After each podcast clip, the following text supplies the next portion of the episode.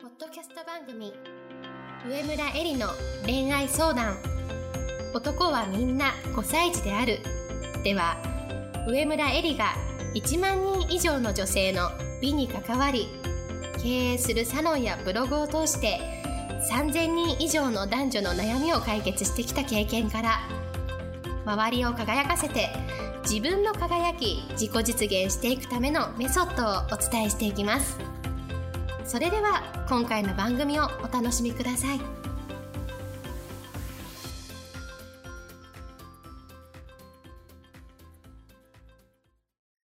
ばんは、上村えりです。今日も、ポッドキャスト、上村えりの恋愛相談、男はみんな5歳児であるを始めたいと思います。今日いただいている質問は、こんな質問です。以前から職場の40代の既婚者に好かれたり、声をかけられたりすることが多く、男性からは愛人扱いされているように感じてしまいます。愛人になりやすいタイプというのはあるのでしょうか？えりさん教えてください。という質問をいただきました。今日のテーマは、本命になれない女性の共通点というお話をしたいと思います。まずですね、この質問者にありました、40代の既婚者に好かれたり声をかけられたりすることが多くってありますけれども男性から興味を持ってもらえる存在少なくとも女性として魅力的に見えているということを真摯に受け入れて喜ぶっていうのが私はまず大事だと思ってます婚者じゃなくても全く男性からお声のかからかからない女性だってたくさんいます。で例えば既婚者とか彼女がいる人ばっかりから誘われているっていうふうに思っているとなんで自分は2番手のポジションばっかりなのっていうふうに落ち込んで女性として自信をなくしたり暗くなったり素直に笑えなくなったりするってことがあると思うんですけれどもそれがねもったいないんですよ。それが運をですね遠ざけてるわけですね。そういうふうになってしまったら自分を本命として好きになってくれる男性も逃してしまうことになるわけですね。だからあんまりなんで自分は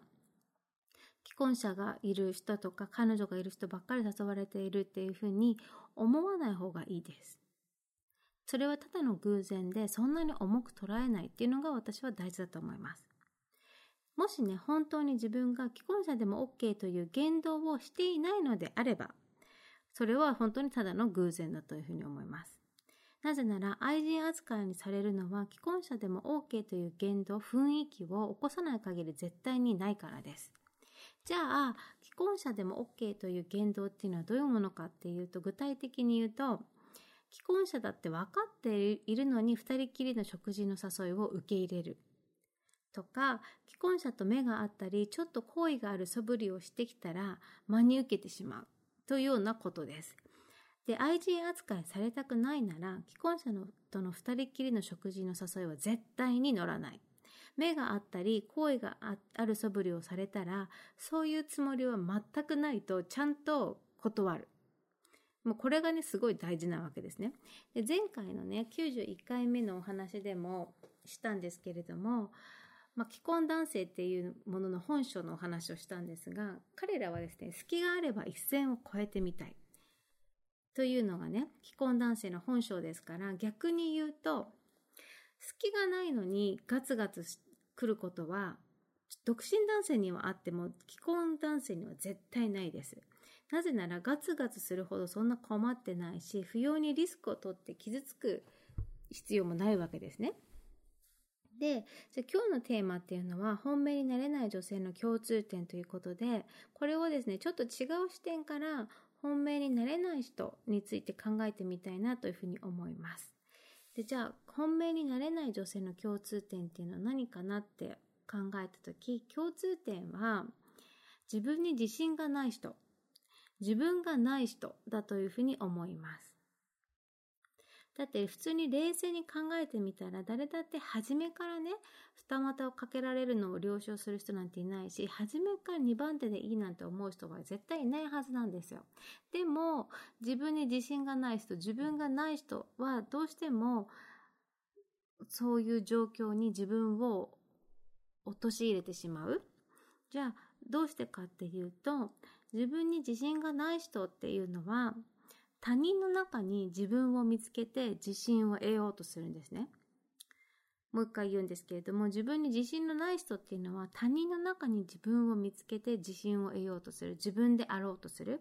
じゃあどういうことかっていうと、他人の中に自分を見つけるっていうのはどういうことかっていうと、相手から褒められることとか、認められていることをやっていると安心するとか、相手から好かれている、愛されているという実感があると自分に自信が持てるとか、自分があるように思える。他人に認められなければ自分を自分と認められないっていう人が、この本命になれない女性の共通点だというふうに思います。でも、よく考えてほしいんですけれども、相手の中に自分の居場所を見つけて自信を得ようとする限り、それは自分の人生じゃなくて、相手のその他人の思惑通りの人生を生きることになるわけで、それって一生こう湧き上がる本当の自信っていうのを得ることはできないわけですね。で、じゃあ愛人になりやすいタイプの人とか2番手になりやすいタイプの人っていうのは、こういうふうに自分の中で自分の居場所を見つけるんじゃなくて、相手の中に自分の居場所を見つけて安心しようとする、愛されているという自信を得ようとするんじゃないかなというふうに思うんですよね。で、じゃあそれをね、別の言葉で言うと、受け身の姿勢なんですよ。主体的に能動的に自分が好きになる自分から行動を起こすではなくて少しこう好意がある素振りをされたとか誘われたみたいな形で受け身の姿勢でいることが私は一つの大きな原因なんじゃないかなというふうに思います。もちろん、受け身の姿勢で生きてきたっていうのはどうしてかっていうと、いろいろな恐れとか恐怖とか不安があるからだと思います。でもそれってね、人間みんな持ってるわけです。私だってあります。でもあったと思うけれども、それを克服しようとして生きてきたっていうふうに思います。じゃあどうやって克服するかって言ったら、自ら行動を起こすってことを自分に課す。それは、その行動は誰かからやってってお願いされてるのか、誰かから喜ばれるからやろうとしてるのか、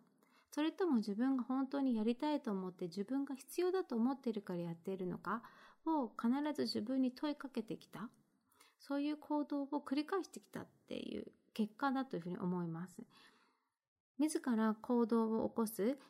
自分から相手を好きになる、そういう行動を起こしていく、その繰り返しの中で、だんだんだんだん自分自身に対して自信が持てるようになるし、自分が行う行動が他の人に対しても喜びを与えられるっていうふうに自信として思えてくるようになるんですよね。それって一発目から思えるようになるのは無理だから。それは一つ一つ繰り返して自分が考えてやった行動が相手も喜んでくれた。自分がこういうふうに言ってみたら相手もそのように喜んでくれたっていうのを繰り返していくことで初めて自分がやることを他の人も喜ばせることができる。自分自身の行動に自信が持てるようになるっていうふうにつながってくるものだというふうに思います。だから、受け身の姿勢でいる限り他人の中に自分を見つけて自信を得ようとするという癖はなくならないわけです。で、この癖がなくならない限り恋愛においてどういうことが起こってしまうかっていうと既婚者だったりとかすでに彼女がいる人の2番手本命ではない彼女愛人になってしまうんじゃないかなというふうに思います。なってしまうっていう言い方は良くないけれどもそのような扱いを受けるような女性になってしまうと思います。じゃあそのような扱いを受ける女性にしているのは相手の男性ではなくて自分自身がそのようなポジションに自分を置いているから周りの人からそのように扱われてしまう。その原因は相手にあるのではなくて自分にあるというふうに思うことが私はとっても大事だと思う。自分に原因があると思うからこそそれを克服することができる。そういうふうに考えます。じゃあ、えっ、ー、と、91回目と92回目、今日本日のポッドキャストを通して、既婚者の男性との恋愛についていろいろお話をしてきたんですけれども、私自身、じゃあ既婚者との恋愛がいいか悪いかってことを善悪では判断していません。能動的に自分から主体的にその人のことが好きになるってことは大いにあり得るわけで、その感情を、うん、押し殺して生きていくことが正しいかどうかは私にはわかりません。だから、えっ、ー、と、既婚者との恋愛がいいか悪いかということをこのポッドキャストでは話しているわけではないんですが、91回目にも話したように、既婚男性の本性を知らないで勝手に傷つくことはもったいないというふうにお話ししているし、今回の92回目で言うと、既婚男性とか彼女がいる方から愛人扱いされてしまうような自分自身になってしまっているんじゃないかっていうことは、改めて自分自身を振り返る必要はありますよね、ということをお話ししています。で、以前ですね、読んだ本に書いてあったんですけれども、その本は運命のパートナーとの出会い方というようなことがね、書いてある本だったんだけれども、出会った時に相手が既婚者であるということ、それが運命の相手だとしても既婚者であるということはあり得るというふうに書いてありました。でも一つ本当にその人が運命での人であるとしたら、1年以内に必ず何かしらの変化が起きるでしょうということが書いてありました。もし1年経っても何かしらの変化が起きないのであれば、それは自分が運命と思い込んでいるだけで運命の相手ではないから、次に進みましょうということが書いてありました。私はこの本、文章を読んでね、すごく腑に落ちたんですよ。出会った時のステータスっていうのは、もうしょうがないよ。変えられるものではないわけですよね。でも、自分とその人が出会ってから、いろいろな、うん、ことがね、起こって、相手のステータスが変わる可能性っていうのは大いにあり得るし、だからこそ既婚者だからって諦める必要はないっていうふうに私は考えてます。だけれども、1年も経ってもね、相手が全然変わらないようであれば、それは、あの、その関係を続けることは自分にとって苦しいだけかもしれないので、次に進むということを視野に入れて行動を改めてね、起こしていくことが大事だというふうに思います。ということで、今日のポッドキャストは、えー、本命になれない女性の共通点ということで、少しですね、倫理的、あのー、哲学的な自分に自信があるとかないとか、あのー、自分自身を認められるとか認められないというお話になったんですけれども、すごく私は恋愛をする上で大事なお話だと思います。自らが幸せな恋愛をするために自分自身をどのように捉えるかということは最も大事なことだというふうに思いますので、あの、改めて一つ考えてみてほしいなというふうに思います。それでは今日のポッドキャストはこれでおしまいにしたいと思います。また、えー、次回も楽しみに聞いてください。本日の番組はいかがでしたか？番組では上村えりに聞いてみたいことを募集しています。ご質問は web 検索で「上村えり」スペースウェブサイトと検索。ブログ内の問い合わせからご質問ください。またこのオフィシャルウェブサイトでは無料メルマガやブログを配信中です次回も楽しみにお待ちください。